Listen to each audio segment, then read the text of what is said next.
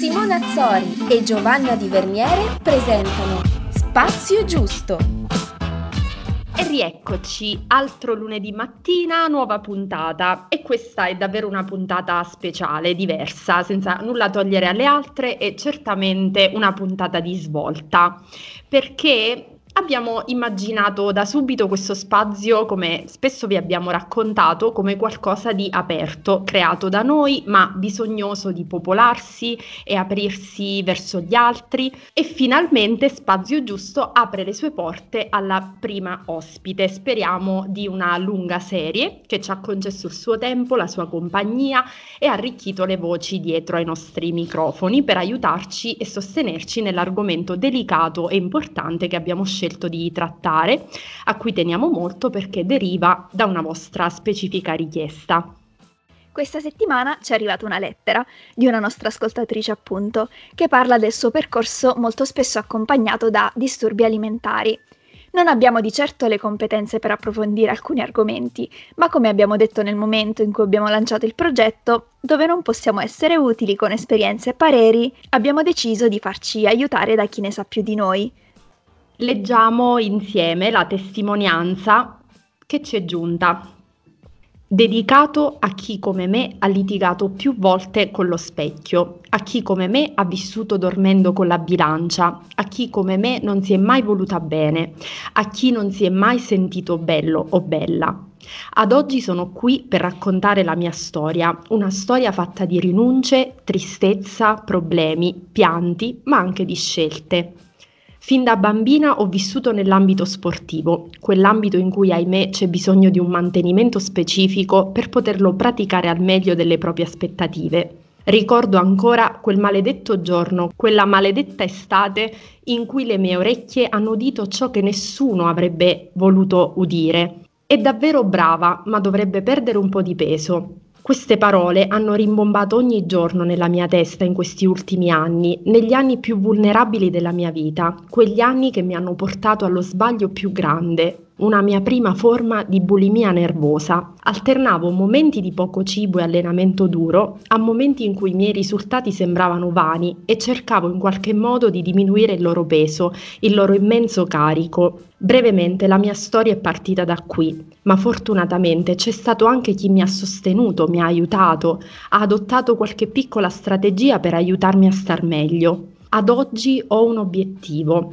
per citare una delle puntate precedenti, ho scritto il mio iniziare giorno dopo giorno a volermi bene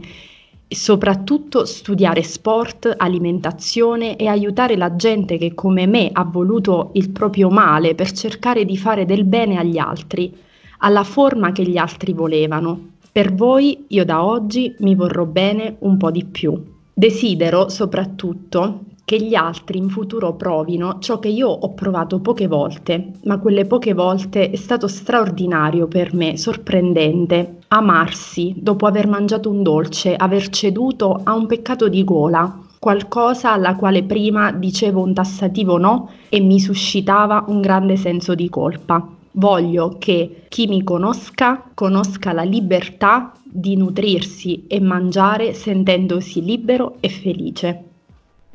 Questo è il messaggio dell'ascoltatrice che ci è arrivato e noi lasciamo direttamente la parola alla nostra ospite. La nostra ospite di oggi è Maria Francesca Santamaria, psicologa e criminologa. Ciao Maria Francesca. Ciao Mary. Ciao a tutte, buongiorno. Eh, volevo innanzitutto ringraziare Giovanna e Simona per l'invito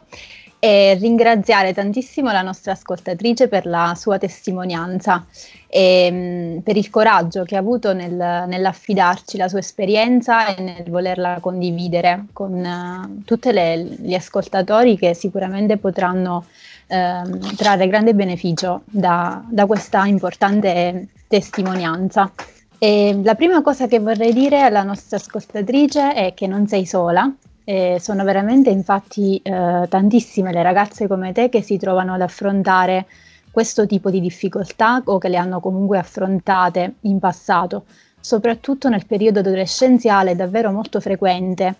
che eh, si abbia un rapporto difficile con il proprio corpo e spesso questo si ripercuote anche nella relazione, nel rapporto con il cibo. Quando si sviluppano questo tipo di eh, difficoltà, di problematiche, eh, inevitabilmente ehm, vengono poi a, ad esserci delle conseguenze, non solo su un piano psicologico, eh, ma anche delle ripercussioni su un piano eh, relazionale, sociale, proprio perché spesso capita che dei pensieri così ricorrenti di autocontrollo rispetto all'assunzione di cibo o al um, proprio corpo che viene spesso percepito come brutto, inadeguato, imperfetto rispetto a quelli che sono un po' i modelli che vengono proposti soprattutto nella nostra società, nella cultura e mh, sponsorizzati proprio anche mh, a livello mediatico. E questi pensieri di, di imperfezione, di mh, non essere all'altezza di questo tipo di, di modelli, di canoni, ci fanno sentire spesso inadeguati e non ci fanno sentire a proprio agio con il nostro corpo. Alla base c'è spesso una grande mancanza di autostima, ci percepiamo appunto come non all'altezza. In molti casi questo è col- collegato proprio alla una sorta di distorsione dell'immagine che noi abbiamo del nostro corpo. Nella nostra mente si sviluppa proprio un'immagine corporea alterata. Nel guardarci allo specchio ci vediamo costantemente imperfetti con delle forme di troppo, con de- un'assenza estrema di forme o troppo magri o troppo grassi, non riusciamo a trovare un equilibrio nel sentirci bene con il nostro corpo. Si verificano proprio alla ricerca di soluzioni a queste insoddisfazioni legate alla nostra percezione corporea tutta una serie di comportamenti che possono essere connessi proprio al controllo del peso del cibo, quindi cercare di evitare anche situazioni sociali dove questo contatto con il cibo potrebbe verificarsi. Quello che succede è delle sensazioni, delle emozioni di ansia, di, di paura di eh, trovarsi a contatto con situazioni in cui eh, siamo costretti a confrontarci con il cibo o con il nostro corpo. E quindi una serie di eh, situazioni di evitamento che in qualche modo eh, si riflettono poi negativamente anche sui rapporti eh, e relazionali e, e che hanno poi delle eh, conseguenze purtroppo eh, devastanti eh, a livello psicologico. Come dicevo, sono condizioni purtroppo molto comuni eh, al di là dello strutturarsi di un vero e proprio eh, disturbo alimentare, ci sono veramente tante situazioni al limite in cui non eh, riusciamo a trovare una serenità con noi stessi, con il corpo, con il cibo, con l'immagine del, che abbiamo del nostro corpo. E dunque sono veramente poche le, i casi in cui si trova il coraggio di condividere la propria esperienza, di raccontare quelle che sono le proprie difficoltà e quindi di chiedere aiuto, eh, non soltanto magari ad un amico, ad un familiare, anche ad un professionista. Spesso per senso di disagio, di vergogna, per senso di colpa si ha tanta difficoltà nel, nel chiedere aiuto. Eh, la nostra ascoltatrice ci parla ad esempio del suo grande senso di colpa connesso agli episodi che viveva frequentemente in questa esperienza che ha caratterizzato il suo passato. A tutte le, le persone che come lei si sono trovate in difficoltà simili, ehm, io invito a, a, trovare il coraggio di condividerle. Condividendole eh, sicuramente eh, si, ci sente già un po' più leggeri e, soprattutto mh, condividendole si può in qualche modo anche eh, riuscire a sentirsi meno soli rispetto ad una difficoltà che è appunto co- comune. E, è importante ehm, trovare il coraggio di riconoscere questi comportamenti spesso disfunzionali, queste difficoltà come un problema che purtroppo spesso richiede proprio l'intervento di professionisti la nostra ascoltatrice ci porta eh, un'esperienza di sofferenza che, come abbiamo detto, accomuna molte ragazze della, della sua età e mh, mm, ci porta però un messaggio molto, molto bello, quello di trovare la forza, il coraggio di condividere questa esperienza. È molto comune quindi ehm, cercare da un'esperienza eh, negativa di trarne il meglio e di mettere a disposizione degli altri eh, la propria esperienza, le proprie risorse, e, mh, diventando un professionista. Questo è quello che capita in molti casi anche ai terapeuti. E quello che però è importante sottolineare eh, in questo tipo di, di situazioni eh, credo sia quello dell'importanza di poter passare attraverso un processo di eh, elaborazione di quello che è stata la, la nostra sofferenza. Quindi ehm, poter eh, essere consapevoli delle ferite che abbiamo subito. È, è importante per poter poi guarire le ferite degli altri. È molto importante in questi, in questi casi quindi eh, affidarsi anche ad una, un terapeuta, poter svolgere un percorso psicoterapeutico eh, all'interno del quale poter elaborare la propria esperienza di sofferenza, affrontare tutto un processo di cambiamento che sicuramente può essere utile non solo per superare il proprio momento di difficoltà, ma anche per eh, raggiungere eh, una consapevolezza di quelle che sono le proprie difficoltà e le proprie risorse soprattutto. E questo credo sia fondamentale per poi poter mettere ehm, a disposizione degli altri il, la nostra esperienza e la nostra professionalità. Ringrazio quindi la nostra ascoltatrice per, um, nuovamente per, per, la sua, um, per la condivisione di questa sua esperienza e um, le faccio un grande in bocca al lupo per il suo futuro e per il suo percorso di, di cambiamento, di rinascita. Grazie e noi, noi, ti ringraziamo per questo tuo contributo, però c'è da dire che non vogliamo metterti in difficoltà, ma ascoltando, la, ascoltando, le tue parole ci vengono in mente anche un po' di domande. Non so Simona se anche tu ne hai qualcuna. Sì, è inevitabile che ascoltare il consiglio, il commento di Maria Francesca mi abbia ispirato qualche, qualche curiosità, eh, ne approfitterei in senso buono della sua presenza. allora, volevo chiedere a Maria Francesca,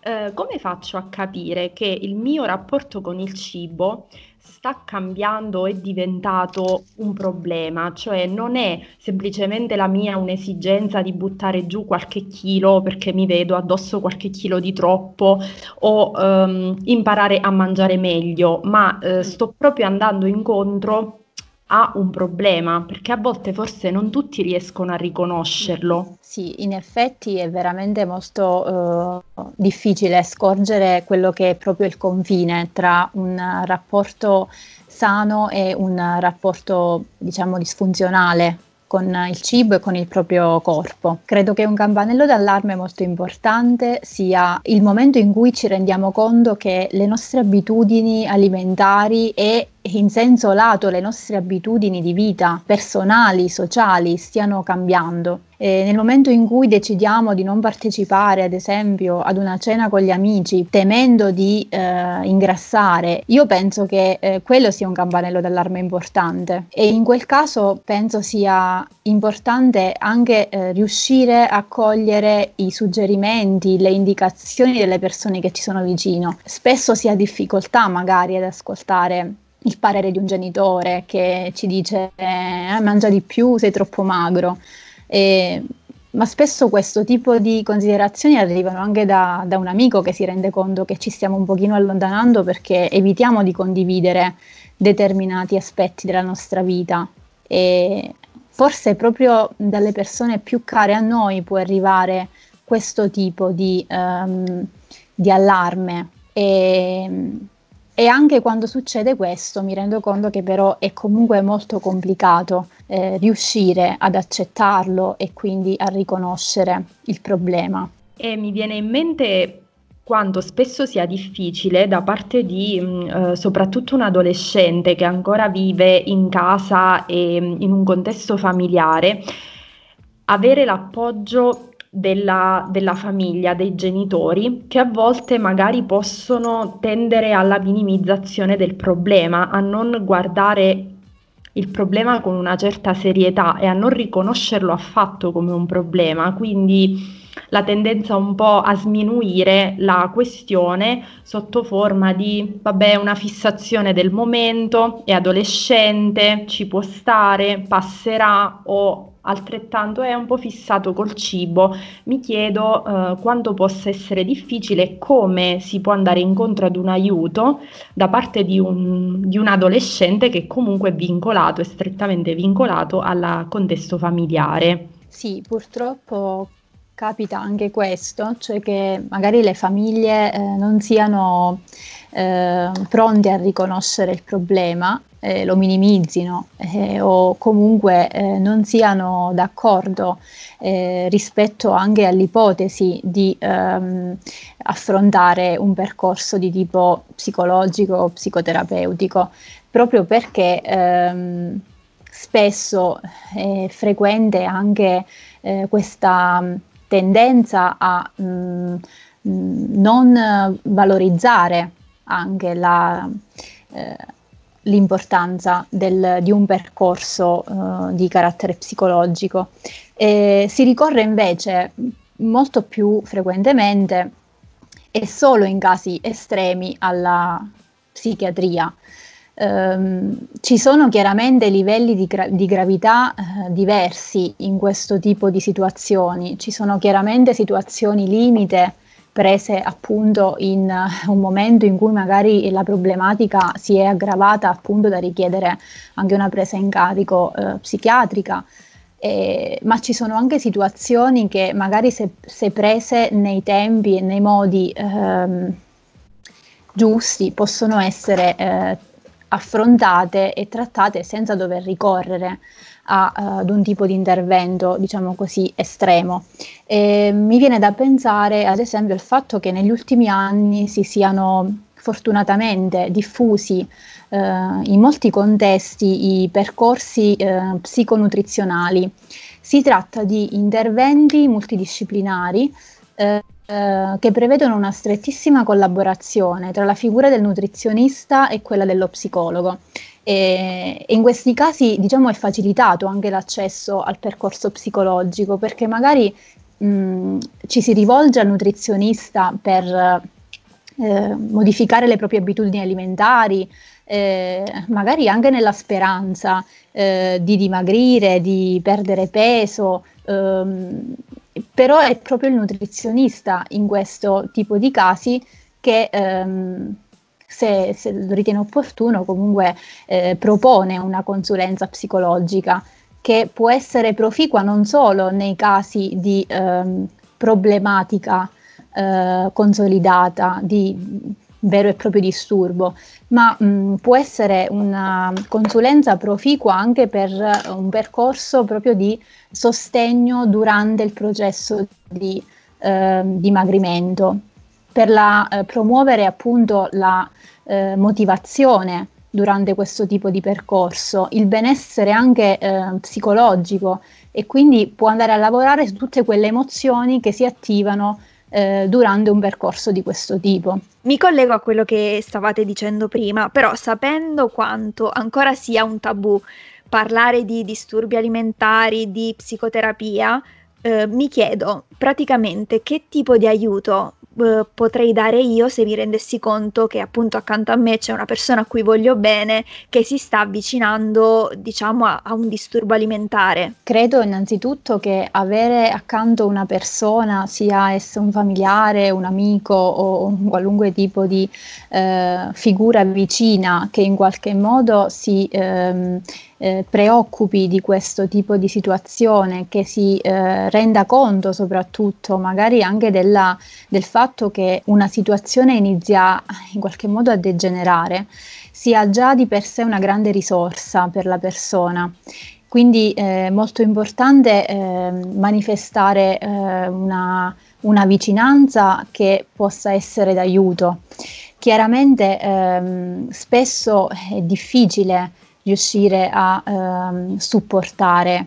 una, ad esempio un'amica che ha questo tipo di difficoltà, perché proponendo magari una, un consulto psicologico piuttosto che un consulto da nutrizionista è, è frequente magari che mh, la persona che non riconosce eh, quello come un problema si rifiuti di chiedere aiuto ad un professionista. E, mm, e molte volte purtroppo si rifiuta anche di riconoscere il problema eh, con le persone eh, a lei più vicine. E questa è la difficoltà, credo, più grande, st- il primo step forse da,